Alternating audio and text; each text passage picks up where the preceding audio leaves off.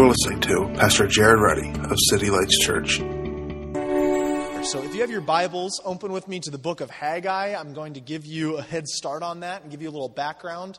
Uh, in case you're wondering where the book of Haggai is, it's right before um, it's Zephaniah, Haggai, Zechariah, Malachi, then Matthew. So it's right before, it's almost in the middle of your Bible, um, almost there, and it's a Old Testament prophet by the name of Haggai. I was reading this past week, and it's kind of interesting just some of the different situations um, that are kind of going on in my own life right now and thinking through this. I told Jesse, I said, I feel like I'm living out the first few verses of this book. I said, this is just really strange.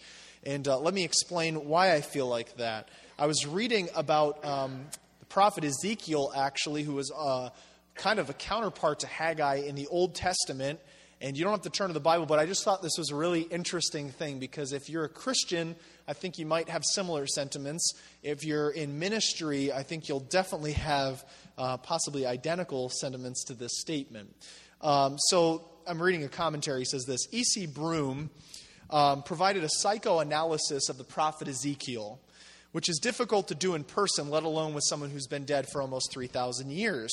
He labeled Ezekiel a true psychotic, characterized by narcissistic conflict with attendant fantasies of castration and unconscious sexual regression, schizophrenic withdrawal, and delusions of persecution and grandeur.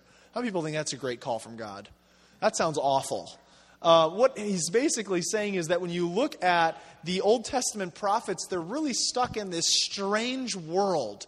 Uh, to really try to get inside of one of their heads would really be totally discomforting because you see them kind of having this strange hope of a brighter day, hope of a better future, but yet they're looking and prophesying to completely obstinate people, and it's this really strange tension. And, uh, and I can kind of, in a sense, thankfully, not to that same degree, but I can sympathize because it's almost as if you, what we're dealing with this morning is God's Word uh, we believe as Christians that this is God's word to us. And that is really an outlandish claim. Um, this isn't a moral teaching, this isn't a moral instruction. This is God's revealed will and person to us. We say this often Christianity is the only religion where we don't serve or worship a teacher, we worship a Savior, a Redeemer. Jesus is not a teacher. If you go to Jesus for teaching, then you're doing something other than what he's demanding from you. He claims to be God. He doesn't say, I am a teacher, please listen to me. He says, I am God. You are broken and you need to be saved. You need to be redeemed. He doesn't say, if you listen to my teachings, you'll be a better person. To reduce him to that is to change what he said. It's that simple. We, do, we don't get to vote on this. C.S. Lewis put it very eloquently, I think, when he said he's either Lord, lunatic, or liar. It's, we don't really get a, a, vote on him to reduce him down and say, well, I think he's kind of along the lines of, of Buddha, or I think he's kind of along the lines of Gandhi or some other spiritual person. I think he's kind of along the lines of that, because he doesn't give us the liberty to do that. He says, I am the Messiah, I'm God. In fact, uh, see, to me, I think it's funny because we want to reduce Jesus down to something that, that even his first century culture didn't let him. He said, he looked at the man who's a paralytic and says, Son, your sins are forgiven. And they looked at him and said, This is blasphemous because you just counted yourself equal with God. And Jesus looks at him and says, So that you know I have the power to forgive sins, rise up and walk. So they want to kill him because he claims to be God, but yet we want to reduce Jesus down to a teacher. Just, just, just gives it, he doesn't let us do that. He says, This is my word. And where we find the book of Haggai is really interesting because, yet, in spite of the fact that God says something, which I would think if God says something, it would be the most important thing in the world, it, it, depending on our perception of God. I mean, if God's just some, you know, weak being, then I guess it wouldn't really be that important. But if we actually believe this is God, the creator of everything, then what he would speak to us would be and should be the most central, pivotal point of our lives. It should, everything we do should revolve around what he says. Uh, everything. It's, I'm not really as bad at it um, as I used to be, but like I try to, you know, you get a present or something for Christmas, and you, you kind of open up the box real quick, and it's got directions, it's got instructions, and it's like, you know, there's only like 40 parts. I could get this thing together in no time. And you put it together, and at the end of it, you've got spare parts left over. And it doesn't make any sense what you're doing with it, but it works for a period of time. And it falls apart. And then you wonder, what is that piece? And until you look at the instruction manual and you understand who created it, said this is how it's supposed to function, so that if I'm going to use it properly, I have to understand who created it. And, and it, it blows my mind because of really the callousness of the human heart. And I'm not saying this downwards, I'm saying this to my heart the callousness of our hearts apart from God's grace that can look at what He says and yet still back away and go, oh, I'm not really quite sure about that. I think I know better. I think I can put it together on my own. So Haggai shows up and he says this. Now, the interesting thing about this is that the people of God were taken into exile for 70 years. Their temple was destroyed. Now, that's a big deal. That's not just like, um, that's not just like somebody losing a house, which is a huge deal. You know, that's not just somebody like being displaced or having to stay in a hotel for a period of time, which can be, uh, I can only imagine, incredibly difficult. This is the temple. This is basically their whole um, belief and religion and view of God, everything in concrete before them. And when it's destroyed, to them, it's basically all of their hopes going, it's this existential crisis staring right at the fact that goes, well, we thought we served God, and this is now destroyed. Maybe you've been in a similar place like that. Of course, I, I doubt you have a temple in your backyard that was destroyed by, and carried off into Babylon, but perhaps you have. But maybe you've been in a place in your life when everything that you thought was going to work just came dismantled. And you're standing at it and you're going, either God, where are you? or God, what are you up to? Now, what's amazing about this, and we actually see it particularly in the book of Jeremiah and the book of Lamentations, which Lamentations means basically to weep incessantly, which that's kind of a terrible idea. How would you like that? Everyone, I want to be used by God. And your call in life is to just go and cry and lament and weep about the church. That sounds like a rough day. I mean, that was Jeremiah's life. We go, you know, I love that because, you know, we, we get it on like the little Christian coffee mugs. I've got a plan for you, a plan of future and a hope, a plan to prosper you. You know, the guy that said that, all he could do is cry. And, he, and, and, and not only that, he was in like stocks, in like locked up the whole time. So we put that on a, like a mug, and we're thinking God's going to give me the job I want. And Jeremiah is weeping incessantly, going, I got a plan for you, and it's a hope and future. But it's not right now because he's in exile. He's in Babylon. And right now, people are speaking a language he doesn't understand.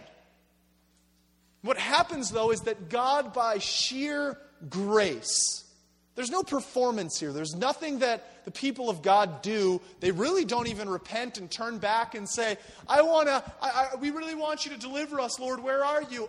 Like in Egypt, where there is some sort of cry. Really, God comes to Jeremiah and says, 70 years, I'm going to set you free. Oh, I love that because that shows that, first of all, our view of God is built on His word, not our ability. That, that, that's really key. So God sets them free from Babylon simply because He made a promise. Not because of their effort, not because of their ability, not because they were able to do anything, which, if we see the parallel here to salvation of being rescued from sin or our Babylon, we understand that it's not because of something we do, it's simply because God says, I've made a promise with my son, and, and you are the third party beneficiary. We have to understand this that Christianity, unlike any other religion, does not revolve around our human ability or our effort. Now, listen, it doesn't necessarily take it completely out, but we have to understand at its really at its fundamental state that Christianity is about a covenant that God made with Himself, or what we refer to theologically as the Godhead or the Trinity. The Trinity.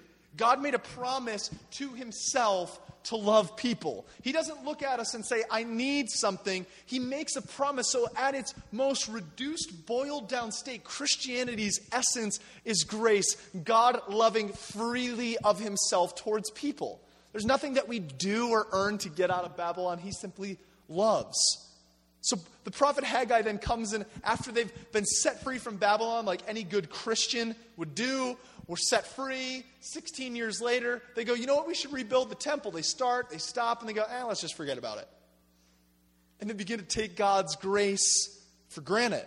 So he comes to them, and what we see in verse 2 says this Thus says the Lord of hosts, these people say, The time has not yet come to rebuild the house of the Lord.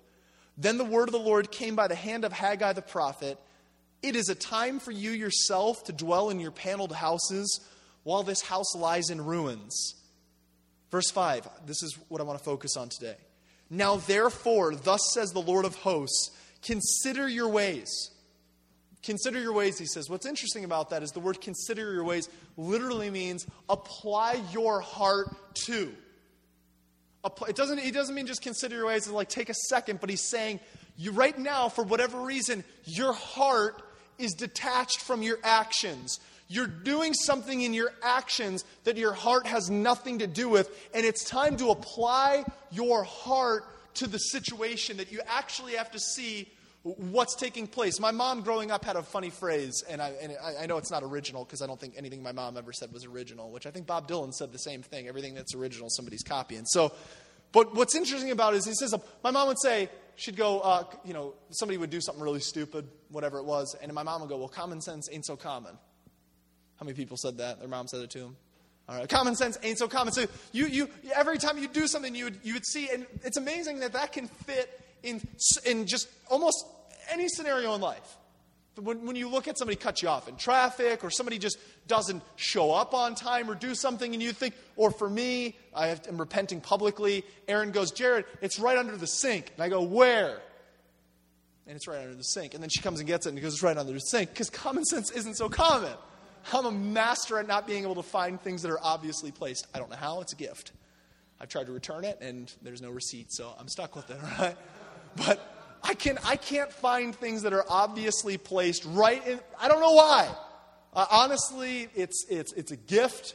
I don't know how to look for things that are right in front of my eyes. I could scan a whole room, I could flip over couches, and it's right in front of me. It could even be my hand, and I still miss it. Because common sense isn't so common, and it's amazing because right now, how many people uh, you, have seen the Powerball lottery? It's, it's reached what is it at now? Six hundred some million. It's incredible. Now, I'm going to confess, I left my notes right here, and I'm going to have to stretch because I want to, I want to read this to you. The Huffington Post had a really interesting um, thing. They were comparing your ability to win the lottery. You have a better chance, listen to this, you have a better chance of picking a perfect NCAA bracket. You have a, which would be one in 13,460,000 chance. I wouldn't even think of that you have a better chance of birthing identical quadruplets. And it doesn't even just say for women. So, men, you got a chance, all right? I'm not even sure. We've all seen Arnold Schwarzenegger in that movie. That was creepy. And also, what was that movie, Twins, with him and Danny DeVito? That, that still gives me, I get the shakes at the middle of the night over that one. You've got a better chance of being an astronaut. You've got a better chance of becoming president, which I'm not really sure how they figured these. I'm just going to, I'm just pointing to them. I can give you the link. It's on huffingtonpost.com slash 2013 slash 0517 Powerball Lottery Jackpot May 18th N3293637 HTML hashtag slide equals 180077703. I'll give it to you again if you need it. You got a better chance of dying by a hornet sting. Well, I'm not even sure how that's possible. Um, you've got a better chance of becoming a movie star drowning in a bathtub, which actually concerns me because it's a 1 in 840,000 chance, which that's a pretty decent chance. So I, we only have a stand up shower at our house because of that. A royal flush in the first hand of poker, dating a supermodel, a 1 in an 88,000 chance, or I'm not really quite sure how, that, how they figure that, if there's that many of them walking around. Um, you've got a 1 in 18,000 chance of being murdered, so that's not too good. Uh, I'm going to pass on that. Now, this one confuses me out of, I think, the entire list. Um, well, there's a couple of comments, but one, dying in an asteroid apocalypse, um, one in 12,500 chance, which that concerns me. Because I've got a better chance of dying in an asteroid apocalypse than, well, I don't, I mean, I get, it's just confusing. It's just a lot. Finding a four leaf clover, one in 10,000 chance that you're going to find that. I, I thought I found one was a kid. I'm a lucky guy. losing an appendage to a chainsaw, which is apparently one in 4,464. So um, beware. And finally, last is if you're an author, not this isn't everybody because that would almost mean somebody in here, would be, um, I guess, 220 to 1 chance of being a New York Times bestseller if you're currently an author. So that's not like, don't go home and say, I'm going to be a best selling author. I've got, have you ever seen Dumb and Dumber? You're telling me there's a chance? All right. That's not, that's not what's happening.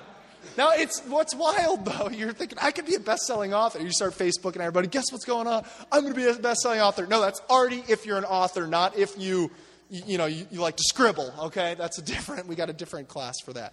Um, what's interesting though is that the lottery, it's amazing how, and, and, if you're playing the lottery, if you win, um, I would encourage you uh, to tithe to myself, and then we'll discuss the church later. No, I'm kidding. What's amazing about it, though, this is wild. People pay the, play the lottery.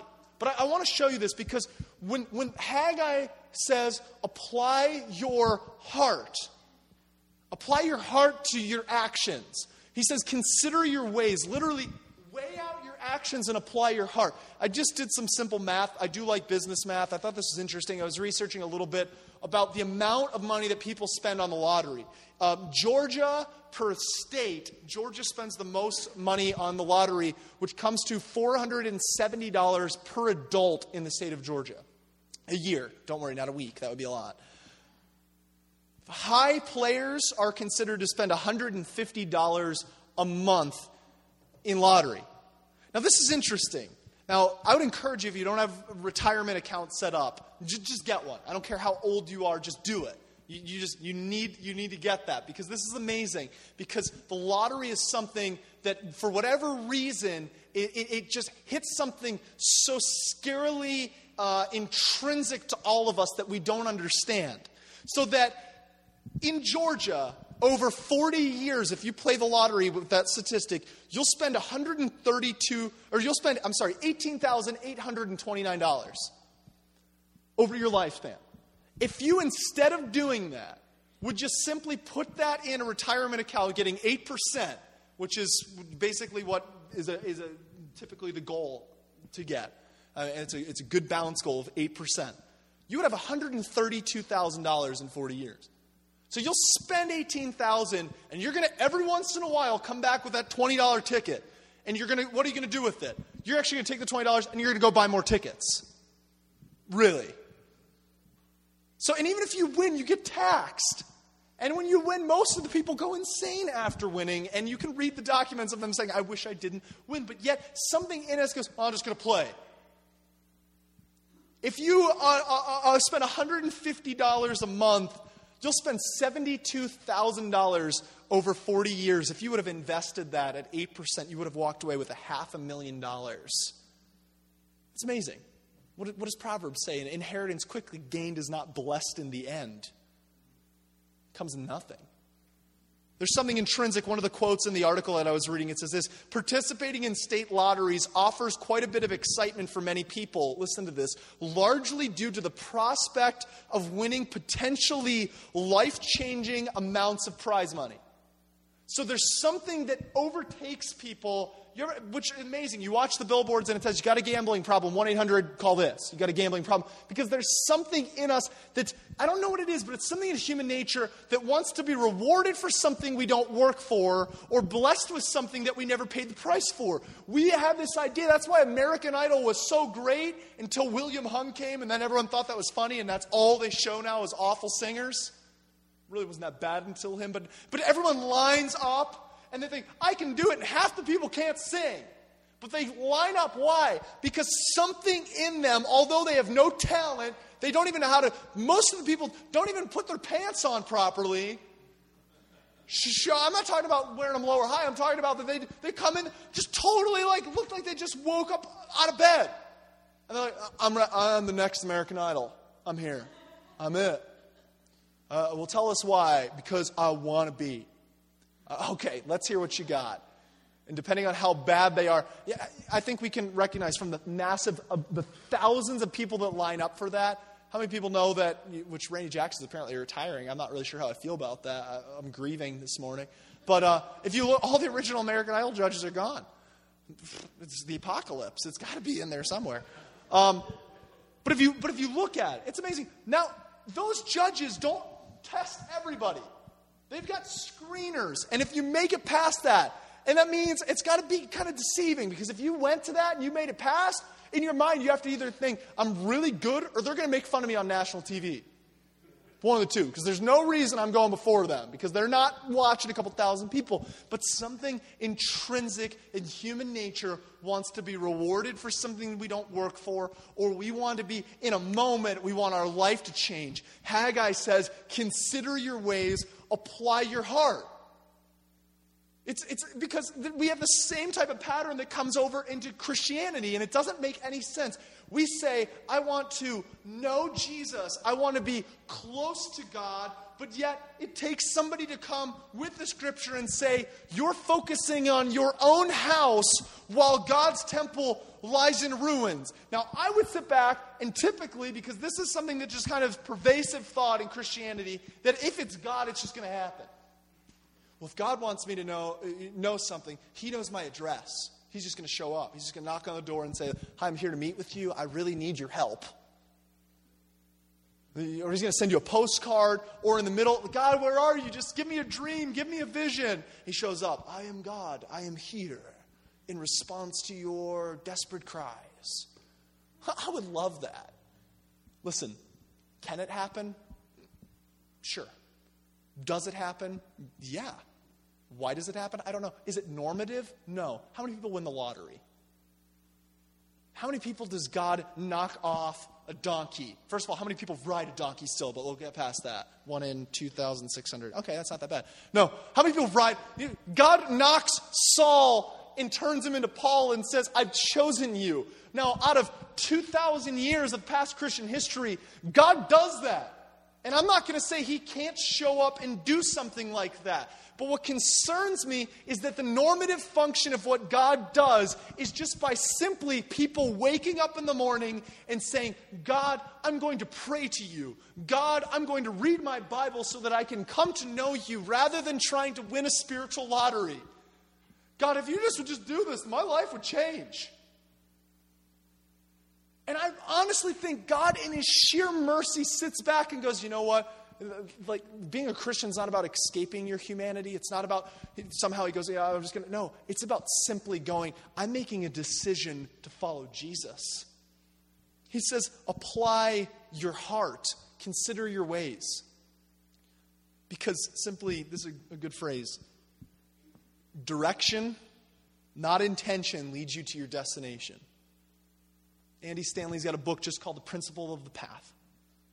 Direction, not intention, leads you to your destination.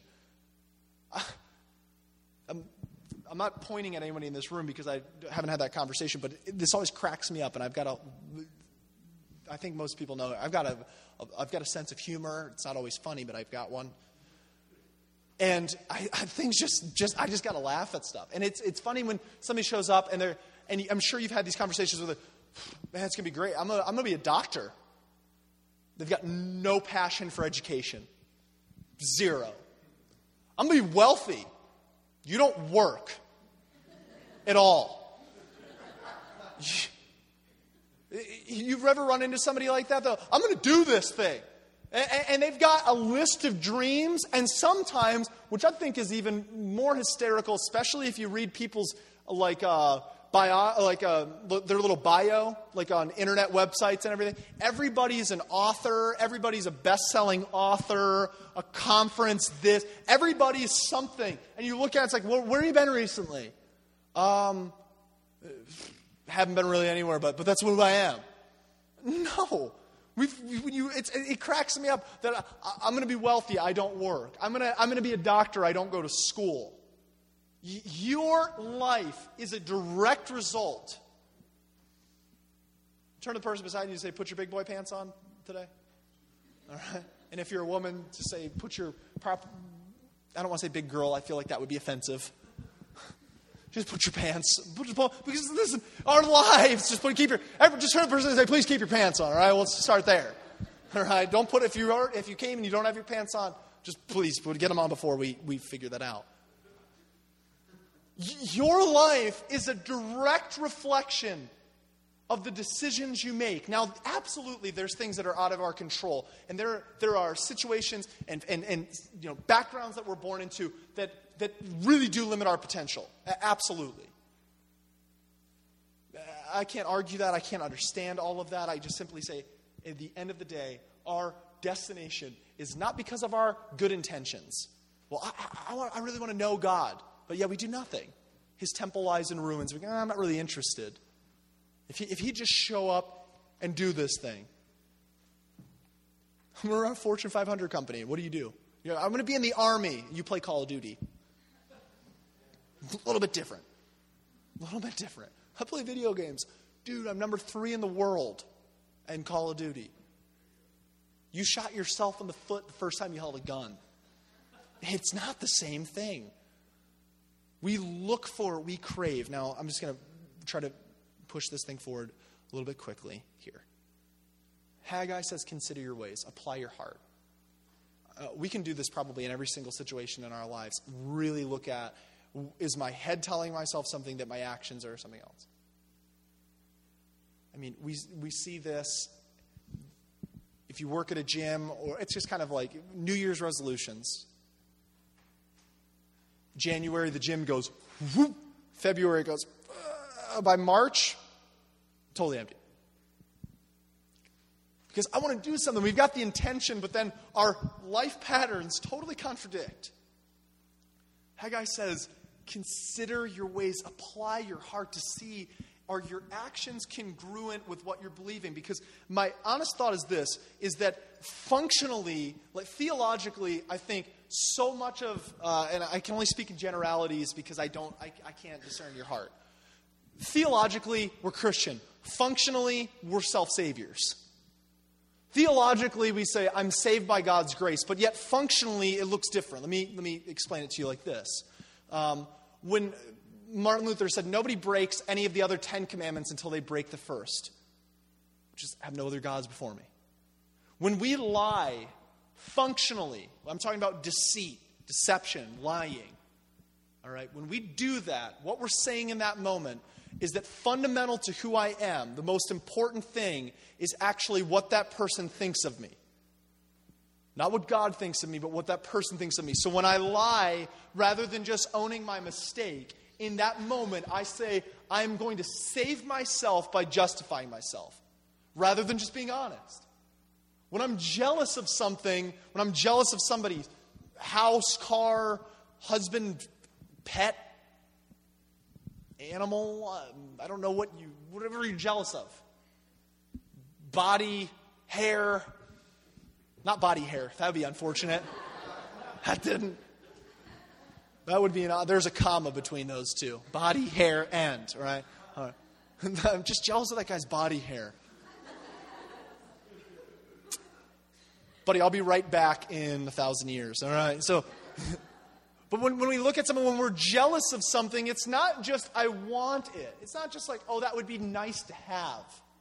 We see something we're jealous of, it's not, oh, it would be nice to have. What we're saying at that moment is functionally, and I'm saying this for believers, if you're not a Christian, of course, um, your identity would be found in something else at this time. But if, as a Christian, though, what, when we come to Christ, what we say is that I'm willing to be vulnerable with my life and allow God's perspective of me and God's word over my life to dictate my actions. So I'm going to not, listen, this is where we have to understand the difference between gospel indicatives and gospel imperatives because it's very different. L- let me unpack it for you like this God says, um, actually, Colossians 3. If then, this is what Paul writing to the church of Colossians, if then you've been raised with Christ, so then set your mind on things above. Then he says, and put away the things of the flesh. So he starts off with the phrase, if then. That, that's conditional. Um, you can't, like an if then, if you win the lottery, then give me money. All right, you can't give something you don't have. There's no imperative until you experience the indicative. So he says this If then you've been raised with Christ, so then put away the deeds of the flesh. Set your mind on things above. Now, what's important about it is this is that Christianity, and I've tried it, I want to pack this down, is centered around God's grace. God sets us free from Babylon. God takes us out of captivity. That's the indicative. It happened. It's objective. You're not saved because you jump up and down, raise your hands, cry. You're not saved because you take communion. You're not saved because you are, you know, or baptized when you were little or baptize yourself daily, uh, which is not a Christian practice. It's, but showers are, you know, recommended. Um, totally different. But you, you're not saved because you do something. God doesn't look at us. We're saved because of what Christ has done. That's the indicative. It's objective. It happened. But then here comes th- th- this is the life of the Christian. It all hinges on if then. If then. If this has happened, then the imperative, what is morally indicated to us, the response is a life that lives in response to what Christ has accomplished. This morning, all of us are really in one of three places. We're either currently still stuck in, in Babylon, I'm using that as a, a, uh, a symbol. We're stuck in sin. One of three places. We're either stuck in sin, and let me, let me encourage you nothing you can do can get you out of that. Nothing can get you out of it because um, if we understand God to be God and us to be human, we don't get to change the rules. Uh, is, we were playing softball this past week, and there was a real fast hit to first base. I was on second base, and uh, I jumped off the bag real quick, and this is this is really great. And I turned around and I got back before he could, ta- you know, before he could get to the base. And he was running. The guy was just running, tried to, you know, get me out like a force out there. And I was safe. Particularly in my mind, I was safe. And thankfully, the ump we know was uh, was really prayed up because he accurately discerned that I was safe. Well, the shortstop on the opposite team wasn't a big fan of that call. And he goes, Were you really safe? I said, Well, yeah. Do you really think so? I said, Yes. Like, I, I don't know what else to tell you. I was safe. He goes, I don't think so. I said, Well, that's why you're on the other team. And I said, Well, tie goes to the runner. And then he goes, Well, if it was a tie. I said, Well, it is what the ump calls it. Now, it, it's kind of fun. We had this little going back and forth, all in Christian love. I said, I'm safe, bud.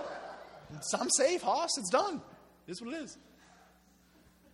Now, in baseball, the ump calls, he makes the call. I, I, I, love that. If you ever watch baseball, one of my favorite things about it is on when it's, when it's you know, a backwards K, when, a, when the guy gets struck out when he's looking. This is my favorite thing. Because an ump will always go, sometimes he won't, he'll just go, strike, right? But I love when that ball comes in and it's the third strike and the guy's caught looking and, you, and the whole stadium suspense builds to wait to hear is it a ball or a strike. And then I love the, the, whatever that growl comes out of the umpires. You don't even he doesn't even say the word strike. He just stops and suspense builds. just like that. And then that, you can just see that batter in the moment. His just count you, and he just stops because he lets because we're all waiting to find out who the, the superior law in that moment calls what it is. Now, you don't have a chance to argue. You can't rush the mound with God. You don't get to go like, I don't like that call. Let's take it up. Lower the collarbone. You come out with a broken. You don't get to. You don't get to rush them out. God says, "This is who I am." So you can't get out of Babylon in your own effort. You because God says this is righteousness. This is the rule. This is a strike. This is a foul. Period. So then, we're either stuck in Babylon or we've been taken out. God's grace has set us free. And not only has God's grace has set us free, but there's two diverting paths here. Because irreligion just says, I don't care about this. I'm, I'm, Babylon's, I like it. It's enjoyable. I like the food, whatever it is. It's tasty. I don't know what the dish was. But religion says this I set myself free. I did something that God said, way to go, good job. And because I'm out now, I know what I can do. I'll serve him in my own human effort, or even possibly, really, it's the same response, is that I'm going to be apathetic. Apathetic Christianity is rooted in self salvation. The only reason that we would ever be apathetic towards the things of God is if for some reason we think we've saved ourselves. That's the only type of gospel that will allow you to live an apathetic Christian life is one that thinks you've saved yourself. There's no such thing as an apathetic Christian. Amen. Thank you. Out of the mouth of babes. That's what it says in Psalms. Out of the mouth of babes, he'll tell us. Bring it on, Lord. Or we're stuck in this place, we're taking advantage of God's grace. It's really one of three things. We're either stuck in Babylon and we're trying to figure out how can I get out, or I really like it here, irreligion. Or it's religion. I see God's grace. I understand what He's done. I hear it. I hear what He's t- done for us. I hear this whole idea of living a life for Jesus. But yet, I just go, you know what? Um, I know how to do the order of this thing. It's not time to rebuild His temple. I'm going to do this thing my own way. And I'm going to look at things that are kind of like, you know, even though the ump's telling me I'm out, I'm just going to stand there and swing the bat. Buddy, you're going to hurt somebody. Sit down. We've either been set free, we've been set free and we're taking advantage, which is probably the most scary place you can be because you're not you're only responsible you're responsible for what you know. Don't you hate that when you get punished for something you didn't know that you were responsible for?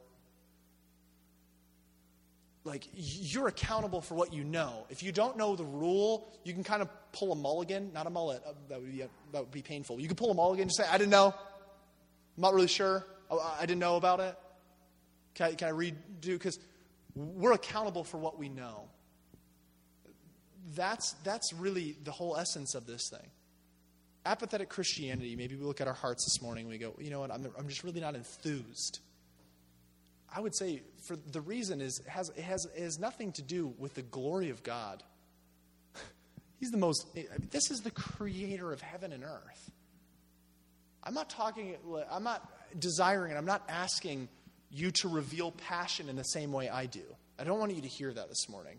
I'm not saying reveal passion in the identical way. It can be different, it can be fleshed out in, in a plethora of different ways, and that's wonderful. But the idea of being an apathetic Christian just does not make sense. This morning, we're going to go to the Lord's table here. If I can um, have just the worship team come forward just for a few moments as we close.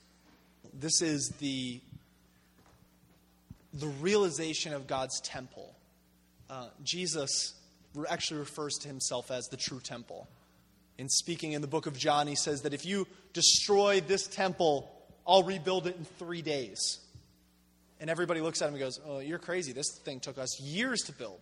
And Jesus is saying, No, I am the house of God. I am actually in the book of John, which is interesting, chapter 1, it says, In the beginning was the Word, and the Word was God, and the Word was with God in the beginning. And it says this, and the Word became flesh and dwelt. The word dwelt literally means to tabernacle, to temple among us. This morning before us is God's body and blood broken on our behalf. And as we take this, we say this there's no condemnation if you, if you don't desire to take this. In fact, I would prefer that if, you, if you're not following Christ at this time, that you would just, uh, and I'm not talking about if you had a bad day or a bad week. Listen, that's humanity. or bad life, that's also humanity. But I'm saying in the sense of let's, let's discern, the scripture says, discern the body of Christ. He actually, scarily enough, says in the book of Corinthians, it's for this reason that some of you are sick and some of you have even died. I don't really understand that.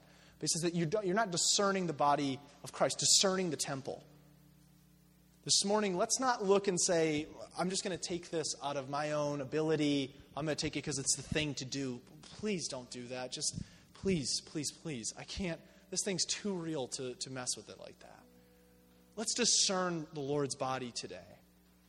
And let's come to Him out of grace. Let the indicative of what God has done, setting us free from sin and Babylon, let's now respond by taking God's body and blood through Jesus Christ, represented to us in communion, and saying, I will put you first. I'll put you first.